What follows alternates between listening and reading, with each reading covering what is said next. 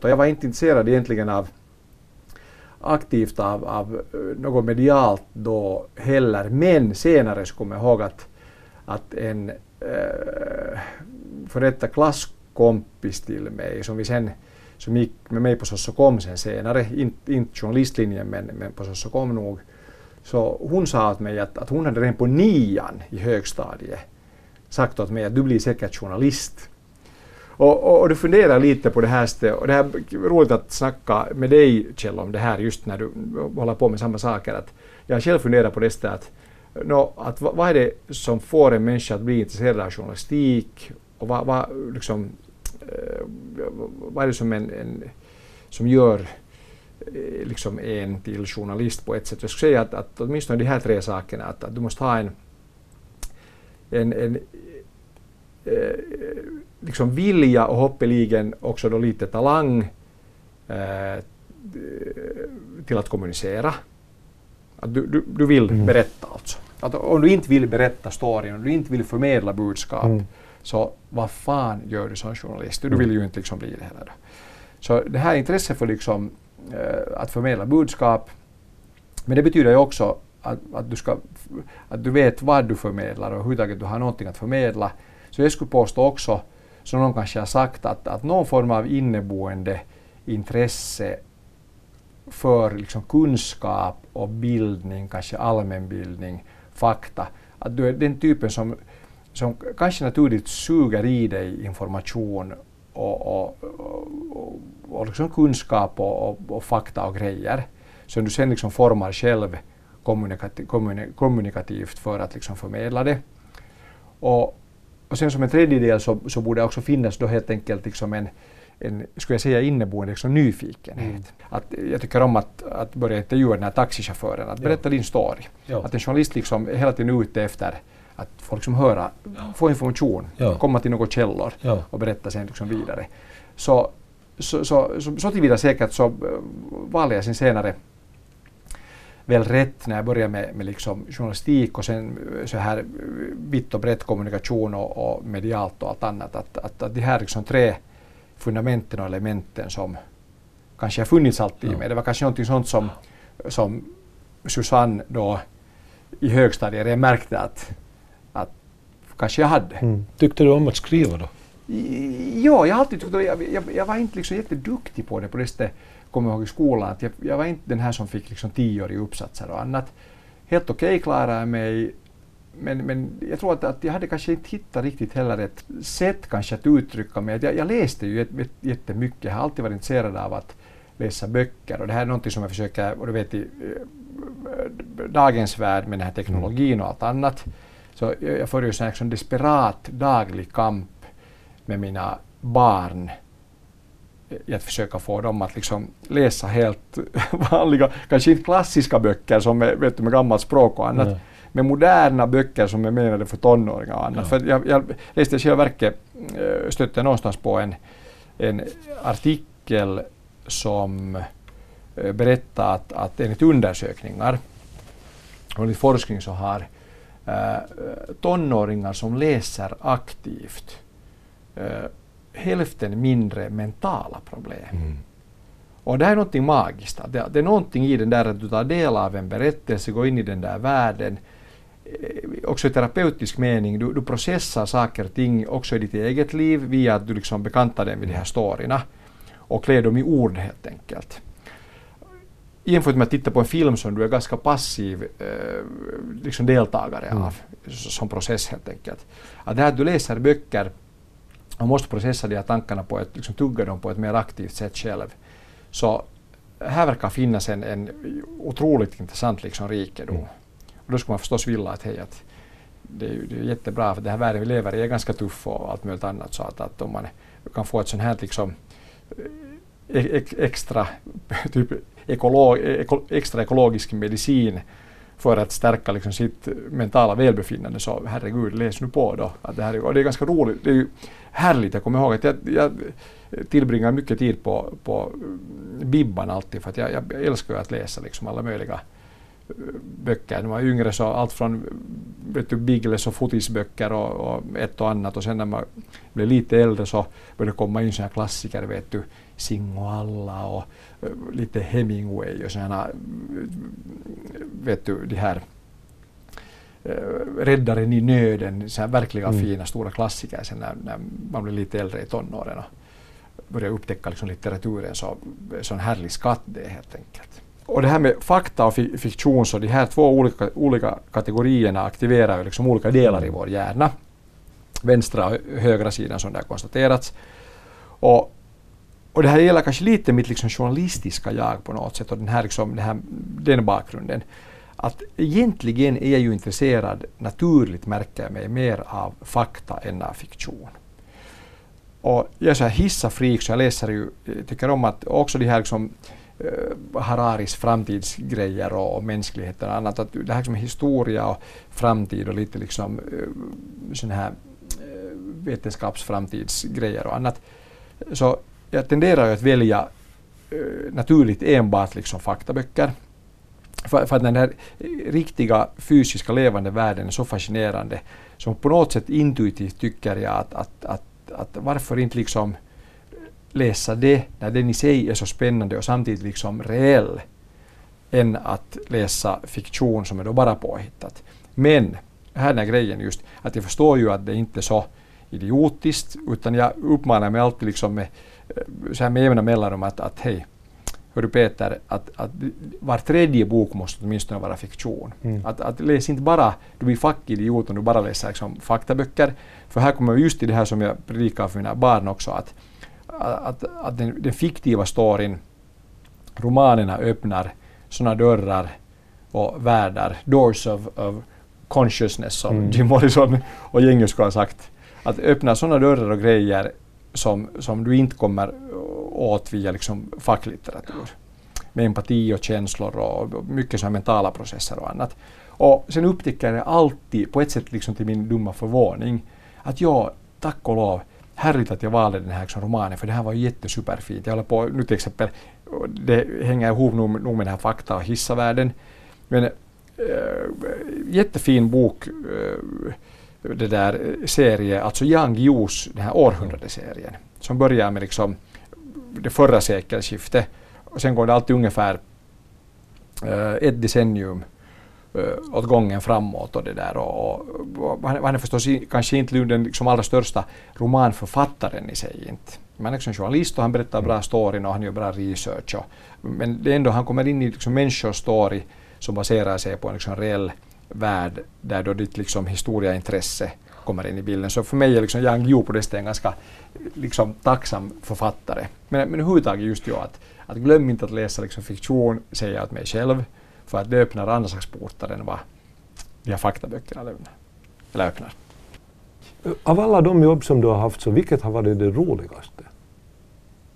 Då, jag direkt säga i själva verket, det, det, det, är inte så svårt att hitta på. Det roligaste kanske har varit någonsin när vi nu sitter här i, i, i studion i Ekenäs och chefen här på Radio Västnyland är ju Patte Roström och med Patte gjorde jag tillsammans Studentbladet i början av 90-talet. Mm. Och det här året, att, att vi är unga killar som har en egen tidning, en officiell Nordens äldsta studenttidning med 10 000 prenumeranter eller någonting. Och, och vi får göra en egen tidning på tu hand. Vi hade Åbo korrespondent och sen sånt här äh, annat också där, men i princip det att vi sitter eh, på översta våningen av nya studenthuset i Helsingfors på Mannerheimvägen och gör en egen blaska som kommer ut med två veckors mellanrum som är helt tjock och där finns massor av artiklar och annat. Och, och sen, sen äh,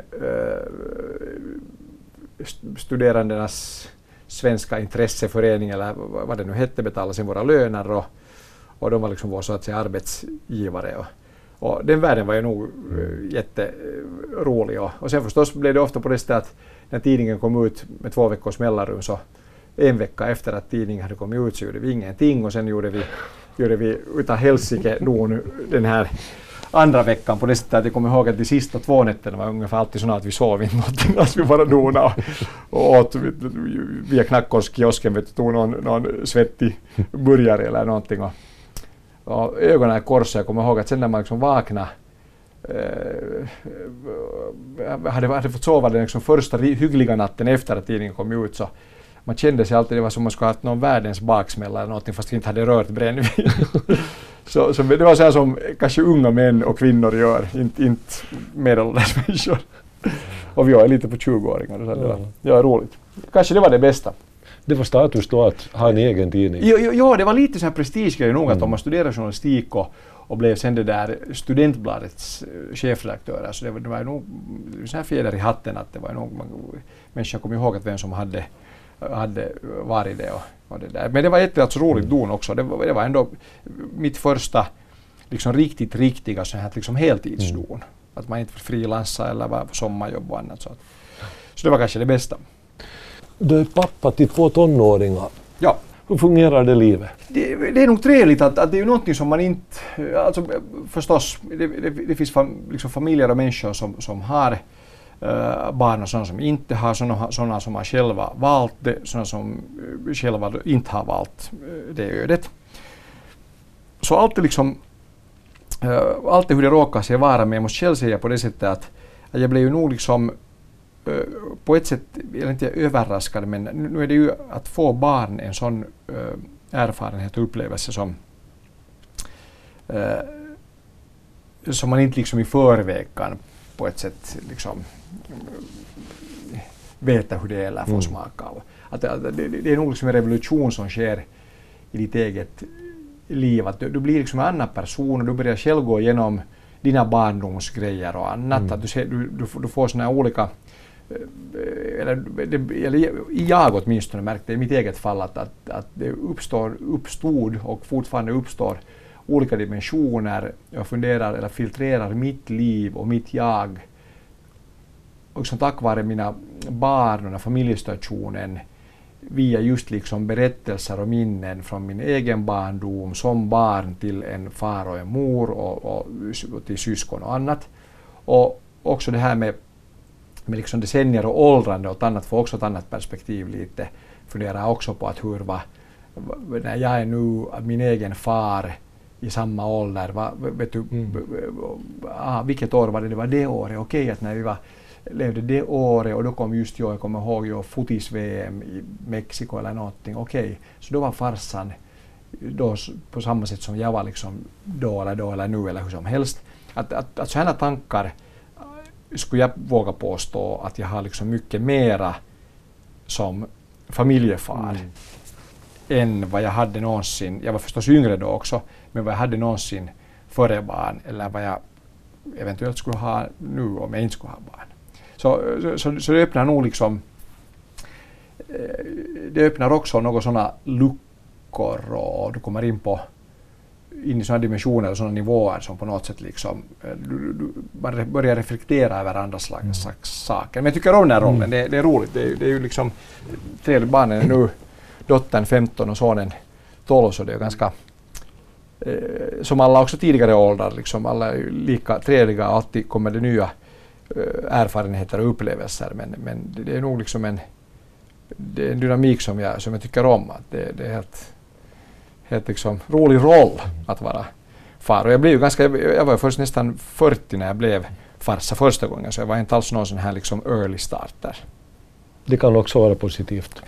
Hörru, I mitt fall, jag tror jag har alltid varit, eh, skulle jag säga, äh, ganska sent utvecklad och aldrig så här liksom som har känt sig äh, vet du, medelålders så liksom 20 plus eller någonting. Så för mig definitivt. Och jag har säkert varit liksom jag har varit för barnslig och allt annat.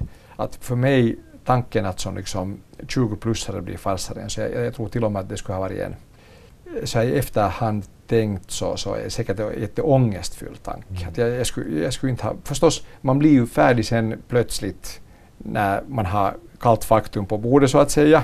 Så vem vet alltså hur, hur mogen man ska vara då. Men, men tanken på något sätt att, att det där, jag, jag, jag, jag är definitivt en sån här liksom late starter på det sättet att, att jag upplever nog att, att ålders... Jag är också nöjd att jag inte var hemskt mycket äldre för, för jag, det är på något sätt den här också idén att, att man är sen liksom relativt gammal och man har riktigt små barn och sen börjar man fundera alltid förstås, så det här är realitet i många familjer, jag vet, men jag själv säkert skulle också börja sen vara rädd lite för det här att nå, hur är det sen att, att, hur gammal är man när barnen förlorar sen sin vet du, far och bla bla bla. Det är, nu, det är jätte ångestfulla saker där också men men, men summa summarum, ja, att jag, jag är glad att jag inte skaffade barn tidigare men att det inte heller sköts liksom mer framåt än vad det, vad det i verkligheten hände.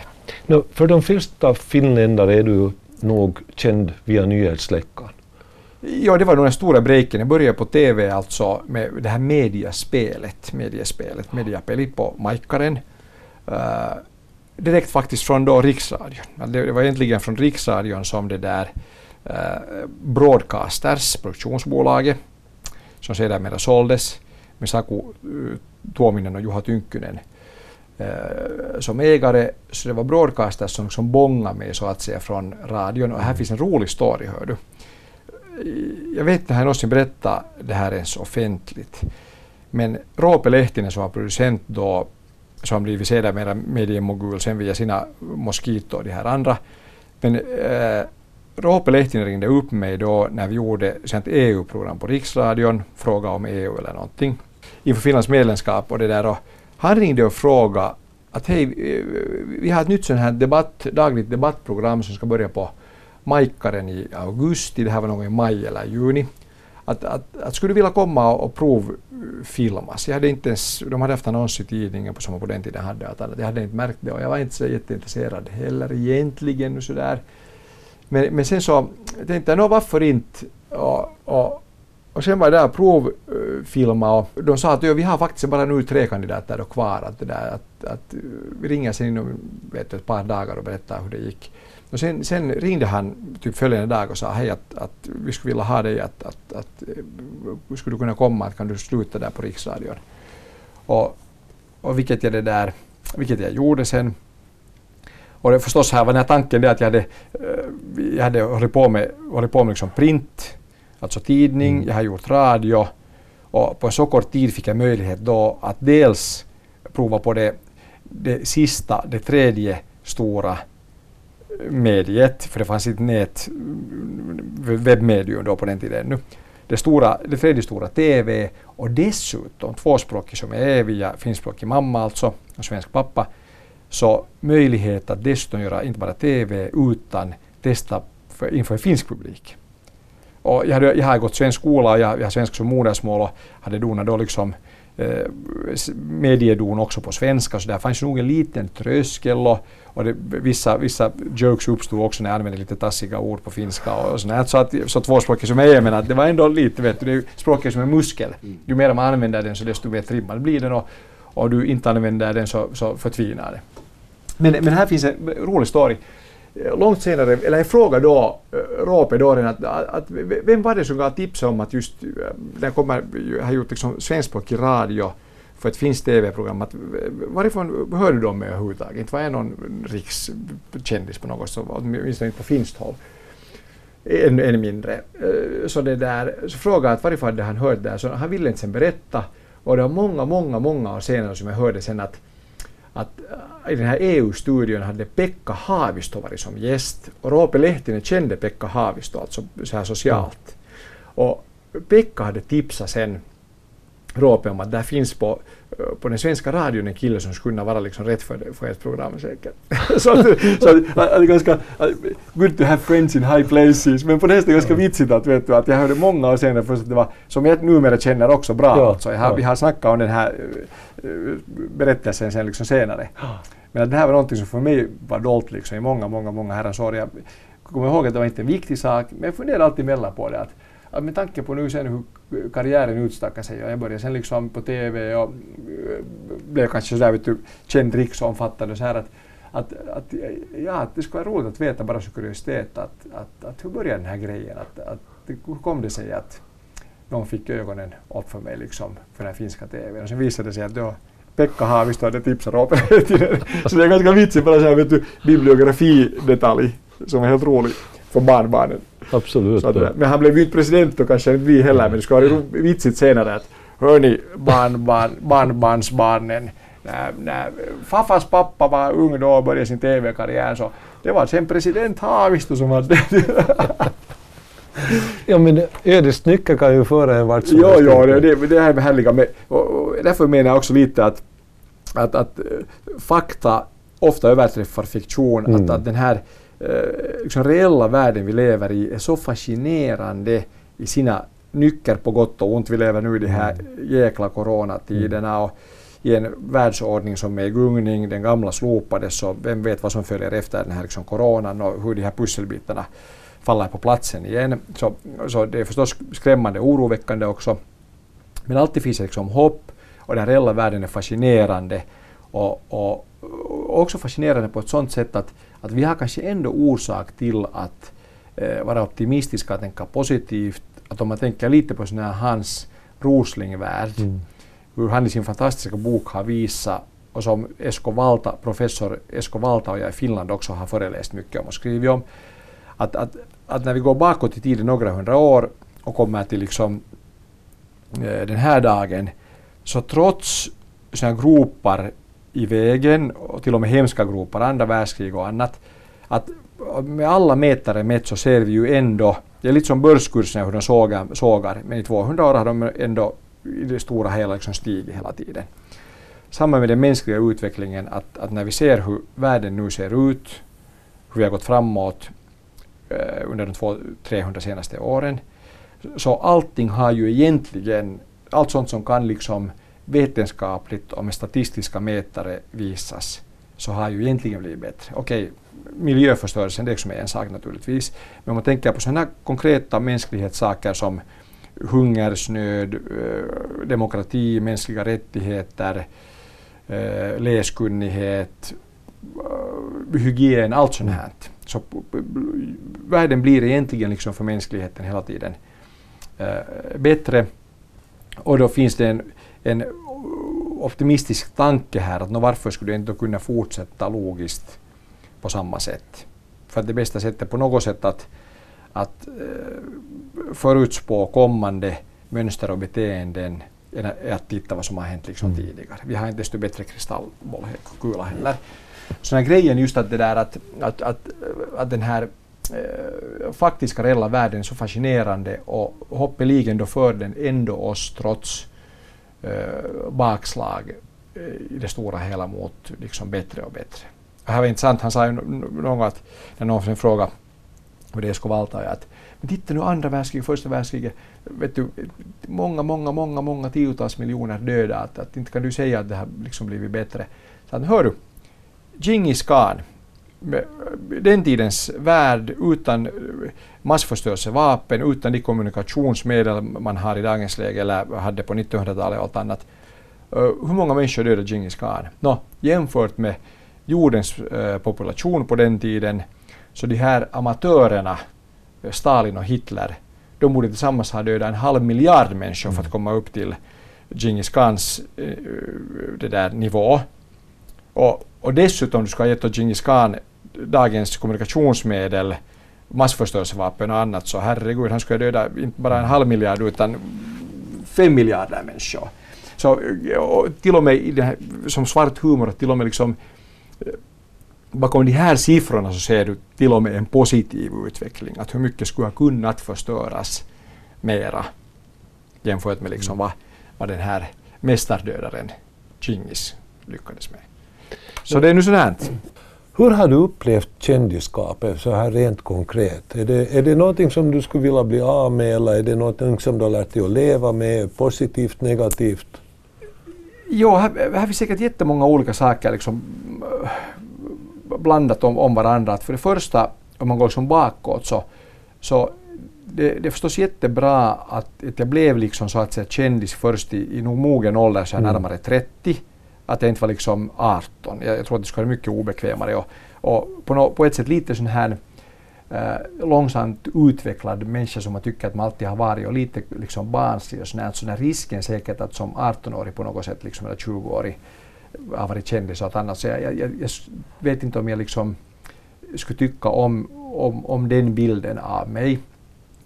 Och jag menar inte att, att som en liksom att man skulle bli äcklig eller så här, men bara liksom på något sätt att det skulle ha kunnat gått för hårt eller någonting. Man skulle ha levt för mycket rock'n'roll-liv och det skulle ha varit, äh, att skulle jag ha kunnat liksom ta vara på mig själv på ett, och leva liksom tillräckligt sunt och allt annat. Jag vet inte så bra att, att, att jag var liksom i så här mogen ålder, började närma mig liksom typ medelåldern.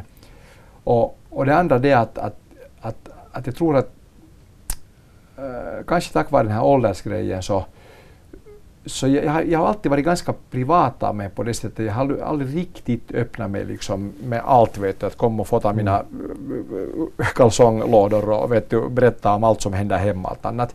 Just i akt och mening att hålla, hålla liksom skilt den offentliga och den privata sidan. För om du inte håller dem skilda så vad har du då liksom kvar? Mm. Att, då, då, kan alla se liksom rakt in i allting. Mm. Och hur skyddar du dig? Hur, hur, hur liksom håller du någonting för, för dig själv om, om allting är öppet? Vilket jag inte tror, som många säkert exempel har visat också, att det skulle vara så jätte liksom, hälsosamt för en människa. Så jag har försökt, försökt liksom, aktivt hålla de här isär.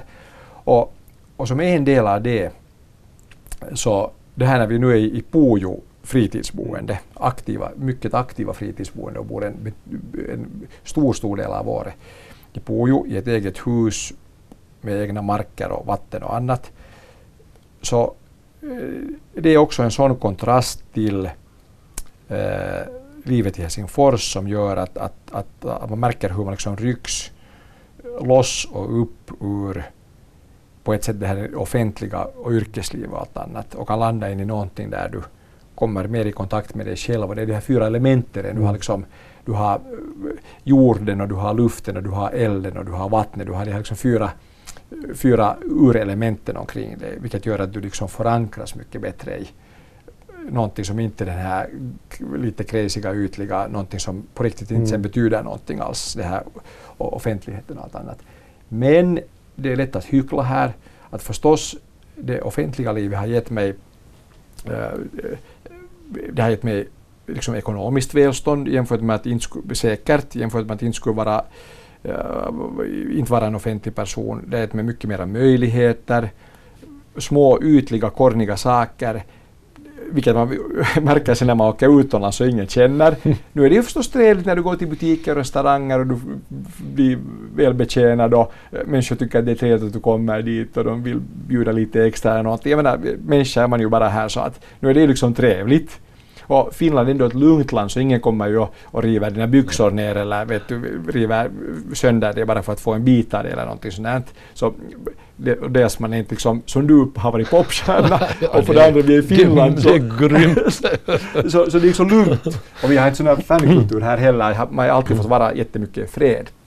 Men det där, men det har sen sidor, nu har det ju förstås på ett ytligt plan jättetrevliga sidor och, och man har fått leva ett på riktigt spännande yrkesliv vet du att, att du har nu sen eh, fått, fått träffa eh, statsmän och kvinnor och, och, och internationella stjärnor och, och, och ett och annat. Och, och, det kanske mest spännande här att få en liten story, det är alltid bra med små anekdoter. Så det här med att få i ett yrke eh, som då offentlig person träffa spännande personer så jag någon funderar på att, att att, att, ja, att, att när det uppstår den här frågan att vem är nu den liksom, vem, vem är det häftigaste uh, typen, vilket är det häftigaste namn du har liksom någonsin fått träffa så slog mig en dag att ja faktiskt det finns en bra story.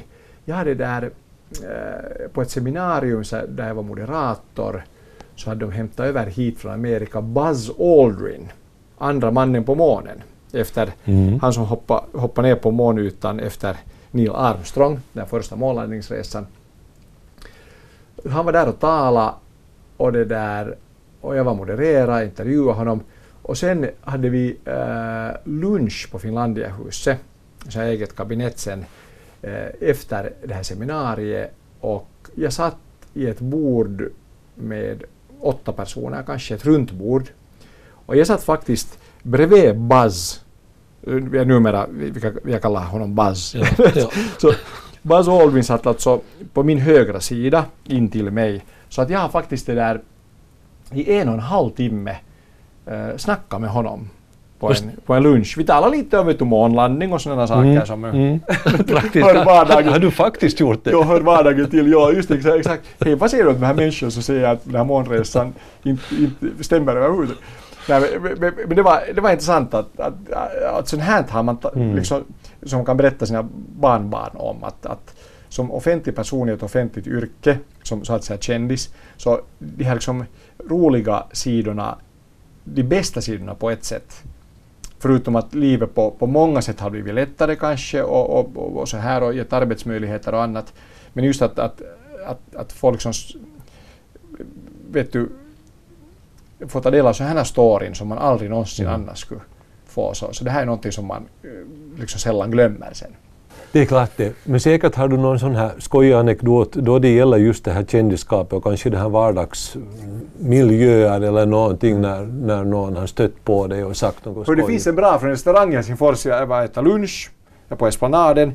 Sen kom det eh, tre charmiga 65-70-åriga damer, det var finskspråkiga damer i vestibylen eller vid dörr, ytterdörren eller någonstans stötte på dem och de var helt såhär hej, ah, ursäkta, äh, de blev alla väldigt sådär, sådär belevade den här ena, ena damen av de här tre, den här som förde talan där och var den mest belevade och mest liksom på något sätt exalterade av dem. Och att, eh, hej, ihana, härligt, härligt, vänta nu, det, det jo, jo, trevligt att träffa, härligt, jag har inte autograf, ingenting, jag har inte penna men att, uh, juligt, juligt, kiva, kiva, kiva, kiva, kiva. Och sen jag var helt så här lite rodna lite så här, jo hej, och ha det bra, tack, jo härligt, härligt. Och, och, och just när jag höll på att gå så, så när de andra liksom damerna var lite på något sätt att vänta nu alltså, vad, vad var det här, vad hände här, vem var det? Sen vände den här damen om sig mot de här två andra damerna och sa jo, det var Marco Bjurström.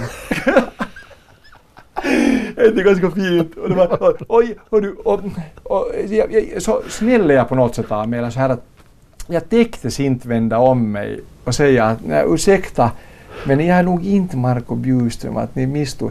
Utan jag bara, jag, jag liksom vände mig om, log sådär, mm, lite sådär på något sätt vänligt och lite kanske på något sätt sådär neurotiskt. Och mm, jag gick liksom ut sen bara. Så jag, jag, jag, jag de tror den härliga händelsen att de stötte på Marco Bjurström. Mm. och, och berätta för hela ja, släkten. Ja, vi är ju lika långa och så här, och tvåspråkiga och sånt, så jag, jag förstår att man associerar kanske. Liksom. Men, men så här, det händer ju liksom sådana grejer också. Mm. Och det där då, eh, saligt Tommy Taberman för att tala nu om, om, om västnyländska människor här så, så Tommy berättade, jag kommer ihåg en gång också när vi gjorde nyhetsveckan tillsammans att, att han var på någon sån här författarmässa någonstans uppe i Lappland Sen från Yle, finska Yle var det någon som intervjuade honom och hade intervjuat honom i, i någon tio minuter ungefär. Och sen när intervjun höll på att ta slut så sa den här journalisten sen att eh, på finska då att, att ja, eh, tack för den, den här väldigt eh, trevliga och insiktsfulla intervjun Dan Steinbock. Så, och han, sa, han sa Tommy också att det, där, och det här har gått ut i etern alltså på Yle, finska, någon gång i början av 70-talet. Båda hade krulligt hår och, och så kanske lite ofinska ut och så här. Och, och, och, Tommy sa att det där att han hade inte mage liksom att, att, att säga något där. Att han sa att det där att, att, att ja, att, att han liksom tackade. Jag sa att det är okej. Okay. Så det här har gått ut som en Dan Steinbock. Att om det finns i Yles, om du går till Yles arkiv och söker Dan Steinbock-intervjuer från 70-talet så eventuellt finns här en 10 minuters intervju med Tommy Taberman de facto. Du vet säkert inte ens kanske själv hur många uh, program av nyhetsläckaren som du nu har gjort. Hörde, jag tycker att vi gjorde nog det där jag satt ju där i 12 och ett halvt år och i snitt om man räknar nu så nu, nu gjorde vi en, eh, en 30 per år åtminstone. Tre. Ja, så nu, nu, nu måste jag ha gjort ett 400 ja. avsnitt kanske. Ja. 400 program. Du var nyhetsankare på, på MTV från... I nio, nio år. Nio år, ja. Ja, 2010. Ja. Om, om vi slår ihop de här två, fast de är väldigt olika till, till sin karaktär, mm. men, men vad har du upplevt som det mest utmanande i programledarjobb? No, alltså det är ett jobb som jag tycker om just att, att mera, när tiden valde journalistik så, så det där, eh, det här, det här liksom, den här typens jobb som vara programledare och intervjua och talkshow och annat, det är det som jag egentligen har tyckt nog liksom mest om och har varit kanske mest mig. Och, och, och ska vi säga, börja den här liksom, mm, den positiva änden att, att det just har jag upplevt att det inte har varit så hemskt svårt i sig, att jag har mm, tyckt mig liksom naturligt på något sätt falla in i den rollen men, men i den andra ändan sen det som är liksom det mest utmanande. No, no, en, sak är förstås det att om det är en direktsändning på gott och ont så det är ju det är bra på ett sätt att det är direkt att man inte kan sen editera den på något mm. annat sätt och du har en viss sån här känsla av energi och adrenalin och någonting och du vet att det här går liksom rakt ut. Men å andra sidan så du kan inte liksom korrigera kanske senare äh, saker sen eller editera och klippa det på ett sätt att det blir liksom bättre. Men, men det skulle jag säga med den här programledarrollen så det är, lite, det är ju lite det här att, att varje gång man har gjort någonting och det här är lite sånt här kanske strängt överjag, sån här superego eller någonting. Att, att, att alltid tycker man ju att man ska kunna gjort det lite bättre och oj, oj vitsigt att just där så misslyckades man lite eller det där var eh, man har kanske gjort på ett annat sätt om man skulle få göra det på nytt och så här. Att alltid finns här någonting som man är lite liksom missnöjd med på gott och ont. Det är lite, kanske en sån lite tråkig sida igen men det riktar sig mot mig själv förstås bara. Men, men det där, att, att nu det svåraste är väl just det här att, att, att, att hitta den här liksom på något sätt vet du, det, det perfekta simhoppet eller det, det mm. perfekta slalomåkningen, att du tycker att nu gick allt just som det ska gå. Och ska vi säga klassiskt exempel, det svåraste om vi tar liksom programledarskap i en talkshow, så jag tycker att vi har lyckats med här faktiskt nu i den här intervjun, att det svåraste är ju det att när du det där intervjuar någon, om det är lite mer så här personporträttaktigt ämne än något annat, så i en talkshow, i det mötet borde ju uppstå någonting sånt unikt som du inte har liksom upplevt mm. tidigare, mm. som, som du inte har som publik liksom tidigare Eh, stött på eller sett eller hört eller någonting annat. Att, att, något magiskt liksom i den grejen. Att, och speciellt om man då själv tycker att nu har man gjort en intervju som i sig var helt saklig och helt bra och snackade fiffiga saker. Men sen funderar man på det liksom bakåt och tänker att no, att fanns här någonting som egentligen var på riktigt nytt eller uppstod det någonting alls spännande eller magiskt eller rörande, någonting som var liksom sådär eh, extra intressant. Och, och det är väl då, då som man liksom mest missnöjd med sig, med sig själv. Att om det har skett lite misstag eller någonting som tekniskt inte är perfekt, det är inte så viktigt. Men man skulle tycka att, och det här gör det ytterligare liksom svårt, att, att, inte liksom göra det magiska och det unika på no, med några lätta tricks eller provocera på ett sätt bara för att få fram någon, mm. någon liksom löjlig reaktion bara för att man har fått fram en reaktion. Utan det att, att, du, att du kommer in på sådana nivåer, in på sådana ämnen och områden, snackar på ett sådant sätt om saker som på riktigt föder någonting intressant och nytt i den situationen. Eh, det skulle jag säga att är det, är det mest liksom utmanande. Att man skulle på något sätt vilja, alltid när man gör någonting så skulle man vilja liksom, så, så, så kornigt som det låter, bli liksom ihågkommen från just den intervjun att här föddes någonting som var liksom på något sätt extra. Ens en halv minut, det räcker i en 20 minuters halvtimmes, mm. timmes intervju. Att en stund där, och det, jag, jag, jag såg mig lite, det är lite sån här liksom, lite sån här liksom zen-aktiga grejer. Jag kommer ihåg en sån där Uh, som var en helt bra film i själva verket. Tom Cruise som var sån här samuraj, amerikansk samuraj, liksom i Japan. Han kom dit som amerikansk soldat och bla bla bla och till slut så slutade han där liksom som en samuraj en tid då när just Japan höll på att moderniseras och där samurajinstitutionen höll på att det där gå i graven. Så eh, i den filmen var det ju någon av de här samurajmästarna som sa åt honom att när de sökte efter liksom livets mening och också yrkesetik och allt annat det här som man gör sa den här samurajen just att vilket var den här kontrasten, sån här ganska machofigur sån här med, vet du, med eh, vassa svärd och annat, som sa sen att, att en man kan eh, söka och leta efter den perfekta körsbärsblomman i hela sitt liv och då har han inte levt liksom i onödan. Att här finns ju något som är ganska lite zenaktigt, lite så filosofiskt fint att, att vad är på riktigt viktigt och vad är nu på riktigt mm. stort och annat. Att, att, det där, att, att också här du har en timmes intervju och du hittar en, en halv minut, en pärla, mm. så, så, så hela intervjun har varit liksom värt det och det är bra. Eller samma som min dotter sa att min far som nog var eh, före detta yrkesmusiker sen, sen det där, fast han sen eh, han gick Hanken och sen eh, ja, ut i affärslivet och sånt, men han, han spelade saxofon och var yrkesmusiker så han förstod sig nog för, förstås på konst. Men min syster som är äh, skådis så, så sa sen åt, åt vår farsa att hej kom och titta, vi har en pjäs där, vet du, Lilla Teatern eller Svenskis eller någonstans. och frågade farsan sen någonting om det och sen sa min syster att eh, jo, no, i och för sig att, att där, där liksom några minuter att det är inte är en sån roll som hon skulle vara, vet du, spela huvudroll. Att, att hon är med på någon liten, litet hörn där. Och då hade liksom min farsas reaktion varit lite så här liksom direkt ur hjärtat att ah, no, han kommer kanske titta sen när det är någon större roll. och då hade min syster blev lite så där ledsen och sa att, att, att hörru pappa att, att som någon mästare har sagt, jag kommer inte ihåg om jag citerar nu helt exakt men den här andemeningen den här att, att hörru att, att, att det finns inga små rollprestationer, eh, det, det, finns bara liksom stora eh, liksom moment eller någonting. Och det är ganska bra mm. sagt mm. att, att du kan, det har gjorts eh, doktorsavhandling på eh, en halv minut opera till exempel, eller teater. Att just liksom att vara eller icke vara, just den här, det, det här elementet i hela pjäsen har analyserats över 500 sidor. Så jag menar, det här är just den här poängen lite att körsbärsblomma är någonting, att det kan finnas väldigt, väldigt små saker som verkar vara på ett sätt obetydliga, mm. men, men man får inte liksom förringa dem som obetydliga. Att vem vet nu vad som är på riktigt liksom viktigt i den här världen och allt annat. Att, att, att uppskatta också de här liksom, till synes oerhört obetydligt små grejerna.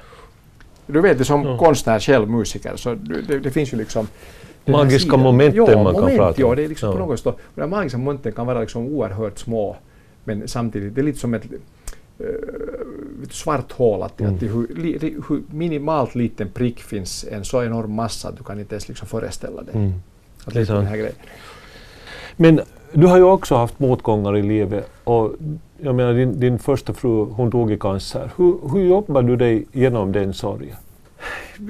Ja, det är en bra fråga. Alltså det, för det, för, jag, jag, är på, no, på något sätt sådär eh, eh, på det sättet liksom sådär jordnära eller pragmatiska av mig själv att, att, att om någonting är faktum, att du inte kan göra någonting åt det, så, så det, det åtminstone liksom äh, hjälper i, i det hänseendet. Att jag har aldrig blivit liksom på det sättet bitter på livet eller, eller att ha tyckt att, att, att det har skett liksom någon sån här vet du, liksom juridisk orättvisa. Mm. Att någon människa eller någon gud eller någon, att någon skulle ha liksom mm. på det medvetet eller på något annat sätt gjort liksom en orättvisa.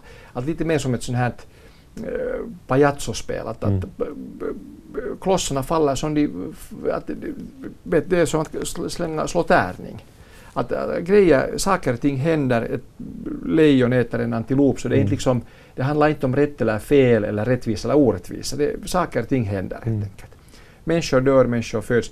Förstås, det är inte att förringa alls liksom sorgen eller någonting annat, men, äh, men, men det viktiga elementet där just att för att undvika den här, ett slags bitterhet gentemot livet eller någonting, att om du kan leva utan att tänka att någon har begått liksom en orättvisa mot dig. Och det är så lättare, med all respekt, det är lättare sagt än gjort och vissa människor kommer bara inte ifrån det. Mm. Men det som har räddat mig kanske är det att, att, att på något sätt har jag liksom möjligheten att att se, och det här blir lite sådär senaktigt här också, det här är stora univer, univers, universal, universumgrejer och andra, liksom allt, hela den här enorma bollen som vi världsalltet och, och, livet med all, alla mysterier och all mystik som finns omkring oss och allt annat. Så, så på något sätt liksom att vi är så små klossar, eh, oerhört små klossar som vi är, som eh, stöter samman och snurrar runt här liksom vilt och, och emellan liksom planlöst och annat och, och, och, allt har sin betydelse och saker och ting liksom händer och det finns saker som vi inte kan liksom göra någonting åt och det är inte liksom rätt eller det finns saker förstås som är rätt och fel och det mm. finns orättvisor och de ska man inte liksom blunda för. Jag menar inte det alls. Men det finns mycket sådana saker som det, det, det, är bara som i en högre makt liksom händer på något sätt oberoende vad man tror på. Mm. Är det sen bara ödet eller, eller en, ett datorspel eller en mekanism eller vad som styr oss sen sist och slutligen. Men att saker och ting händer, att, att då, då, då, har du på något, på något sätt liksom en möjlighet, kanske inte medvetet, men på ett sätt en möjlighet att du liksom accepterar det och tvinga det på ett sätt att gå liksom vidare och bära förstås all den sorg som, som ska bäras. Mm. Eller sen krossas du under den där känslan av, av just orättvisa och, och, och, och, du blir bitter och, och cynisk och annat. Och det finns en jätteintressant dokumentation. Jag, jag hörde ett radioprogram på BBC en gång om, om det där, människor som hade överlevt koncentrationsläger i andra världskriget. Som sen hade, hade liksom då gått vidare, de hade överlevt och gått vidare. Men att där fanns just liksom egentligen bara två kategorier. Antingen de som bar förstås allt det som de måste bära. Men de gick vidare, de bildade ny familj och ett nytt liv och liksom lät så att säga livet på ett sätt liksom segra ändå. Mm. Och, och det var inte ett självmedvetet liksom, eller det var inte en självvald grej utan det var bara hur den personlighet det var frågan tydligen. Ja. Och sen den här andra kategorin som, som helt enkelt inte lyckades med det. Att de kom aldrig loss, att i själva verket så, så hade de liksom överlevt fysiskt det där lägret men deras liv hade blivit där. Att de, mm. de kom aldrig vidare. De klarade inte av att bilda familj, ett nytt liv, ingenting. Ofta slutade kanske med självmord till och med. Mm. Du hade liksom överlevt koncentrationsläger och sen valde du att ta livet av dig själv. Och det här, det här kanske bevisar just den liksom hopplösa grymheten och den här på något sätt liksom vet du, att du har mm. överlevt ett, ett helvete för att sen avsluta livet mm. för egen hand. Det, det, är sätt, det, det, är så grymt på något sätt och så, så liksom eh, hemskt öde det här att men, men här fanns liksom två olika mm. kategorier av människor. Men du kan se precis på samma sak egentligen på, på de som, som kämpar i våra krig till exempel. Ja. Där fanns ju de som blev väldigt traumatiserade och alkoholiserade och bar med sig de här ja. grymma minnena hela livet egentligen medan andra kunde komma tillbaka till, sitt, till sin vardag på ett annat sätt och kanske lämna allting bakom på, på något plan ja. i alla fall och aldrig prata om kriget. Ja precis, och här vi samma just med krig och typ koncentrationsläger och annat. Att, att, där finns ju förstås, det är sådana världar där det händer saker och ting, att vissa ser och genomgår mycket grymmare saker ja. än andra och det kan förstås sen också lite uh, spela in här, att hur liksom framtiden utstakar sig. Men just i det här fallet, kanske på det mer vardagliga planet då att, att du förlorar en närstående ja. människa. Så då, då, där alla har på ett sätt lite då motsvarande kanske erfarenhet trots allt. Så det där, här i så fall så, så, så kanske det finns någon sån här tudelning av att, mm. att du, du hör till någon del liksom på något sätt läger. Mm. Och det är bara hur du är uppbyggd här. jag pekar med mitt finger på mm. min tinning eller, eller på hjärtat eller någonstans. Det är bara ditt system på något sätt hur du liksom hur du ser på den här helheten eller hanterar liksom din roll i allt, allt det här. Och förstås, där finns en skillnad där det att okej okay, att vi, vi, hade inte exempel gemensamma barn, att hur skulle det ha sett ut om mm. vi skulle haft gemensamma barn? Ja, det, det, det är spekulation. Men, men här finns liksom olika saker som förstås allt påverkar sen allting. Mm. Men, men sagt det här att, att summa summarum att, att det där att, att, att liksom, ja, det, det som händer, jag så förlora far och, och, och, far och morföräldrar och annat och det där. Och, och så här. Och också, också min far i allt för tidig ålder, han var bara 65 och, och det där. Och, och, samma där också att på något sätt liksom att, att, att nej, inte vet jag, energi finns kvar här omkring mm. oss och liksom, mm. vi, vi, finns levande döda, vi, vi liksom, det här är samma, samma evighet universum ändå på något sätt. Och, och, och, och, och de klossarna faller sen så som de faller mm. på olika sätt. Mm. Och, och den litenheten man på något sätt känner, känner liksom framför det att, att, att det är liksom bara att ja, vad, vad, vad, kan man säga annat? Det är bara att leva med det och mm. försöka sen leva så gott man förmår. Att that, liksom, that's it. Att det låter ganska brutalt men man kan inte riktigt vet inte vad annat man ska säga egentligen om det sen. När grät du senast? Jag tror att jag är lite handikappad på det sättet också. För min familj också säger att jag liksom att jag på något sätt nog det där jag, jag, jag tror att jag är lite hämmad på det sättet. Jag har jättesvårt. Att det med gråt är någonting sånt som är för mig och det kanske det kommer, det kommer det här via min pappa eller någonting eller från den sidan. Jag vet inte att allt, vi bär ju på mycket sånt som kommer också från tidigare generationer men, men det där jag vet inte vad det beror på. Att jag, jag hade där, uh, jag har hemskt svårt det här med gråt liksom offentligt inför andra, till och med liksom nära och kära. Att det finns någon sån här filter, någon, någon sån här grej som det där. Och, och, och det är kanske lite samma också att, att visa någon form av att vi spelar mycket fotboll och älskar fortfarande fotboll så just den här liksom kategorin också som man ser att att, att den bilden att, att vi har spelat en final och förlorat vet du, på straffar är det mest bittra som finns på något sätt. Och alla är helt liksom bestörta. Vi, där sitter vi sen med liksom den tunga, uh, tunga förlusten där på gräsmattan på Wembley. Eller någonstans. Målet är riktigt stort. Så, så uh, det är intressant att, att se på TV i de mm. sammanhangen vad som händer där på plan sen. Så så jag tror nog att jag, jag, jag skulle vilja höra till den här kategorin just av, av, av spelare som sen på något sätt, alltså inte, inte oberörda men kanske inte den som lägger sig på gräsmattan och gråter utan kanske den som går sen och tröstar kaverin och säger att hej, att det var mm. bra kämpat, mm. vi kommer igen. Att, att, och, det, det, och det här vill inte säga, det här betyder inte att jag är så superduktig och så heroisk av mig och alltid att jag skulle liksom bära allt utan jag, jag är hämmad på något sätt att jag tror att, att jag har liksom svårt att visa att jag har upp, offentligt mm. eller inför andra att jag har, nu har jag tappat det, nu har jag på något sätt och det, jag tror att det är rädsla mera. Mm. Det är någonting som jag inte vågar blotta. Jag tror att det är liksom en svaghet och inte en styrka i mig egentligen. Att det finns någon svaghet i mig som jag inte... Jag, jag är rädd att, jag, att den svagheten liksom mm att om jag öppnar den luckan så träffas jag lättare. Det är liksom mm. ett, ett, ett skydd som ett pansar eh, som man har framför sig. Någonting. Men så. man kan ju också se att du omvandlar det. Jag menar, det exempel som du gav just, mm. så det är ju det att du, du ger ett stöd åt en annan istället för att... Uh, jo, det finns en positiv styrka. Man kan ju använda det på det sättet också och, och allting är ju på gott och ont, mm. alltså allt som vi har. Att det att, att hur du reagerar.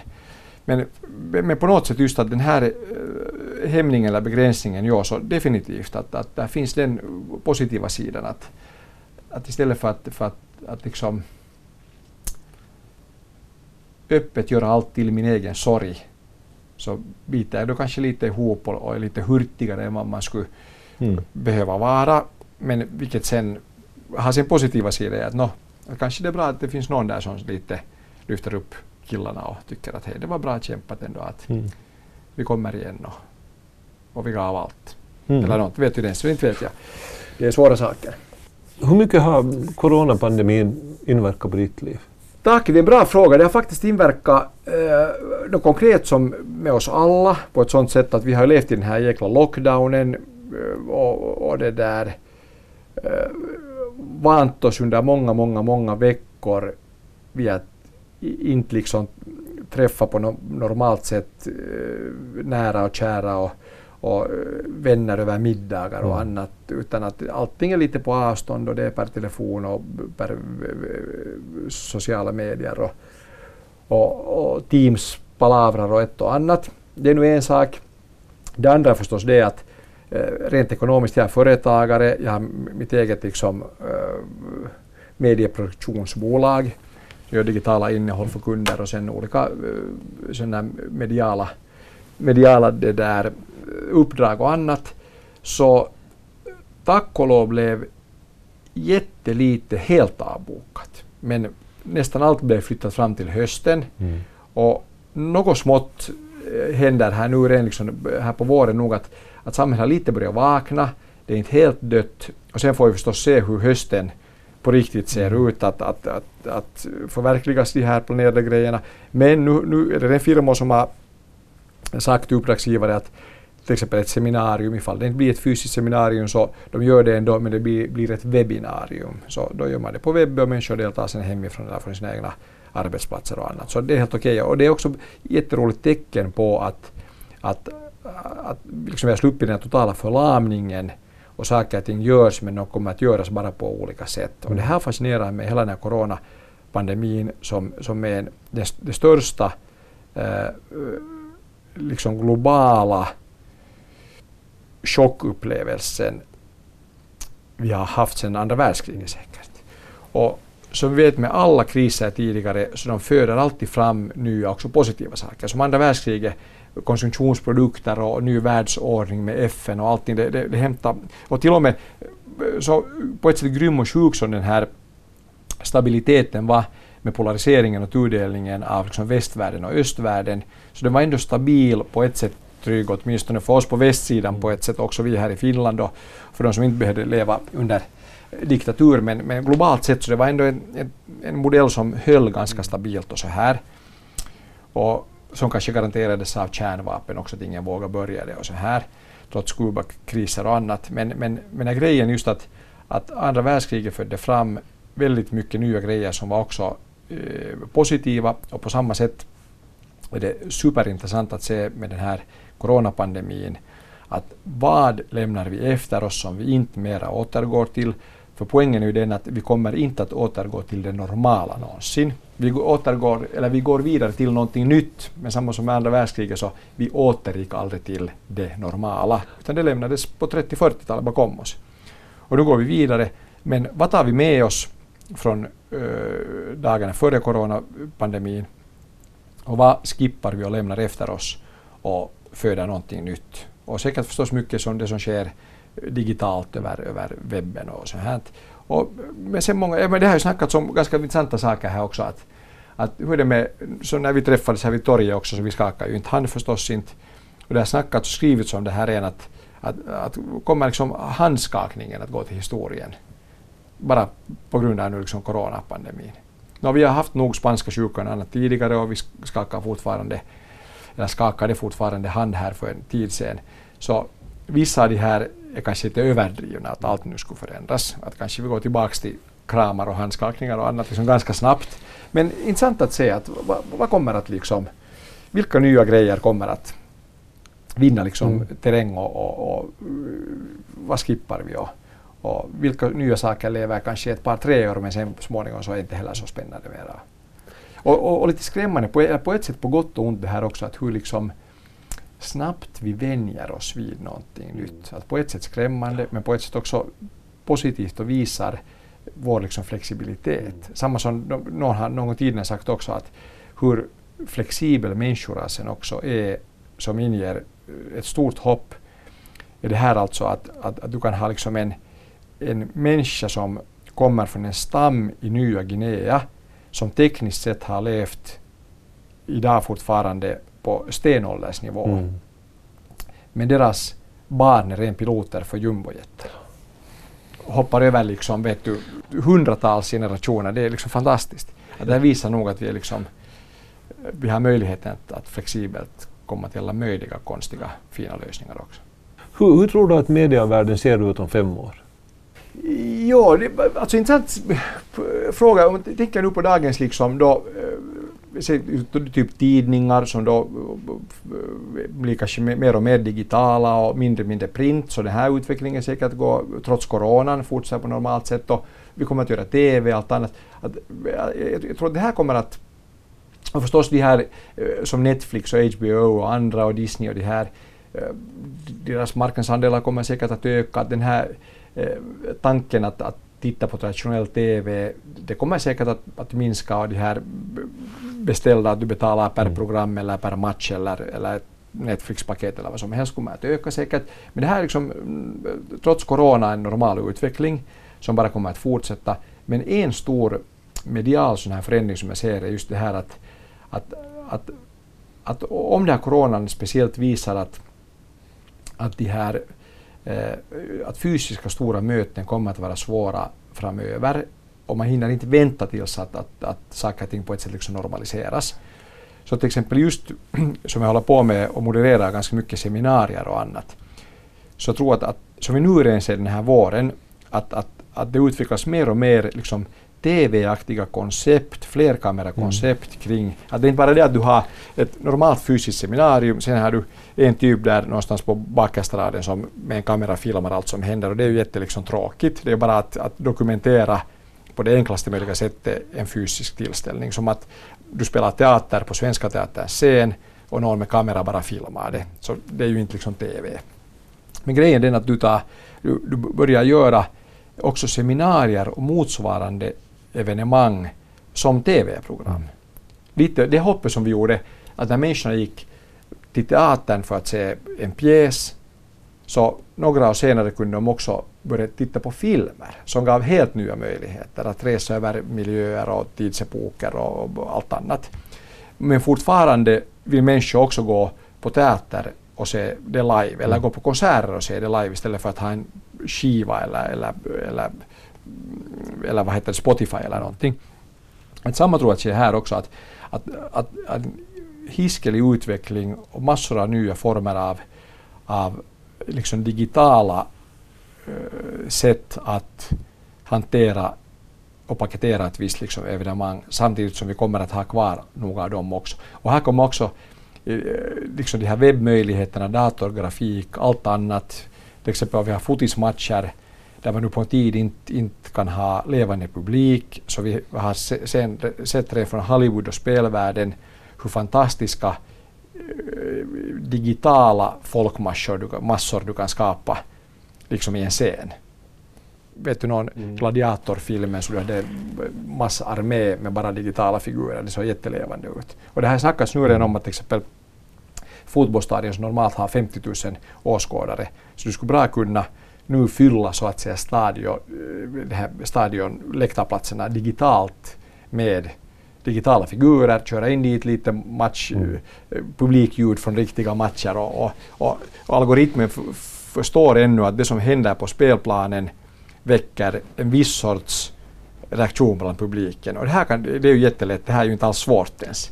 Så du skulle kunna skapa alla möjliga intressanta grejer där liksom en tidigare, ett tidigare fysiskt evenemang nu kombineras med liksom TV och film. Att här ser jag den kanske största mediala förändringen. Men hur, hur, känns det för dig? Jag menar, du är van när du, när du uppträder på seminarier och motsvarande tillställningar, att du har den där publiken där och den det finns det är inte... Annat, ja. ja. Det är som att göra TV sen. Mm. TV utan livepublik, att som att göra nyheter eller, eller någon vanlig talkshow eller någonting, då blir det ju samma sak ja. och det är annorlunda. På gott och ont, okej, okay, jag har gjort mycket TV, så för mig är det ju liksom till och med en nisch och för mig känns det liksom bekvämt att jag, jag har donat TV. Men äh, samtidigt så, så visst att, att göra enbart, liksom fast i det här fallet webbinarier, utan att ha en fysisk scen med en fysisk publik framför mm. en. Så nu är det ju tråkigt också i längden. Men liksom så här beide god sa tysken att, att båda ger ju bara mer och mer möjligheter. Så det är helt välkommet. Hur ser en perfekt söndag ut i, i ditt liv? Jo, det är en trevlig fråga. Och, och därför för att jag har, jag har säkert ett ganska konkret svar. Jag för jag testade det här liksom i, i det där eh, så här riktiga förhållanden. Så eh, min perfekta söndag är alltså det, det är en ledig dag från jobb. För jag, jag, tycker om att jobba, jag känner passion för det, men jag är inte en, en arbetsnarkoman. Jag tycker om att hålla veckosluten helt lediga. Så en söndag, jag, får, jag, jag är nattmänniska, så jag har gått och lagt mig eh, natten mot söndag först klockan två. Och sen vaknar jag, eh, sover lite längre än mina normala sju timmar. Jag vaknar i lugn och ro så klockan halv tio, perfekt. Sen ligger jag i sängen och just nu håller jag på med min tusensidiga Andrew Roberts Churchill-bok Walking with Destiny. Jag är nu på sida 800 000 ungefär, så jag fortsätter. Jag läser en halvtimme, från halv tio till tio den här boken, så många sidor som jag hinner på en halvtimme. Stiger jag upp och gör frukost, steker kanske ett ägg, lite bröd med skinka, ost och tomat och någon sån här grekisk yoghurt med lite nötter och honung och glas juice och kaffe.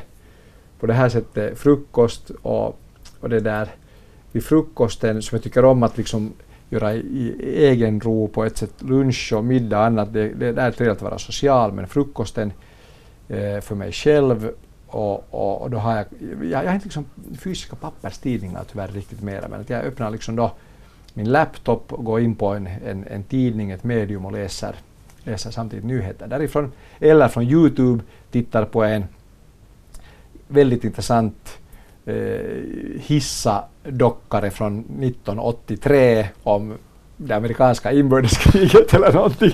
Och Youtube är en fantastisk skatt och källa. Man hittar fantastiskt fina gamla dokumentärer som inte har kommersiellt värde mera för ingen vill köpa en dockare från Nej. 1982 mera. Nej.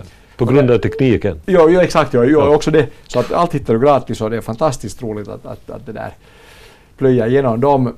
Så jag, jag kollar samtidigt på det och sen så småningom då hoppa i duschen och klä på mig och, och kanske i normala förhållanden gå... Eller, jag tycker att om att gå till gymmet, jag liksom det där gymträning hemma Eller sen, jag tycker om att promenera, eller tennis brukar vi ha på söndagar också med familjen. Så det hör till den här söndagen. Om det är härligt soligt väder, eh, sommarhalvåret till exempel, så ta en, en timme sån här powerwalk längs vattnet i Helsingfors, eh, strand, längs stranden.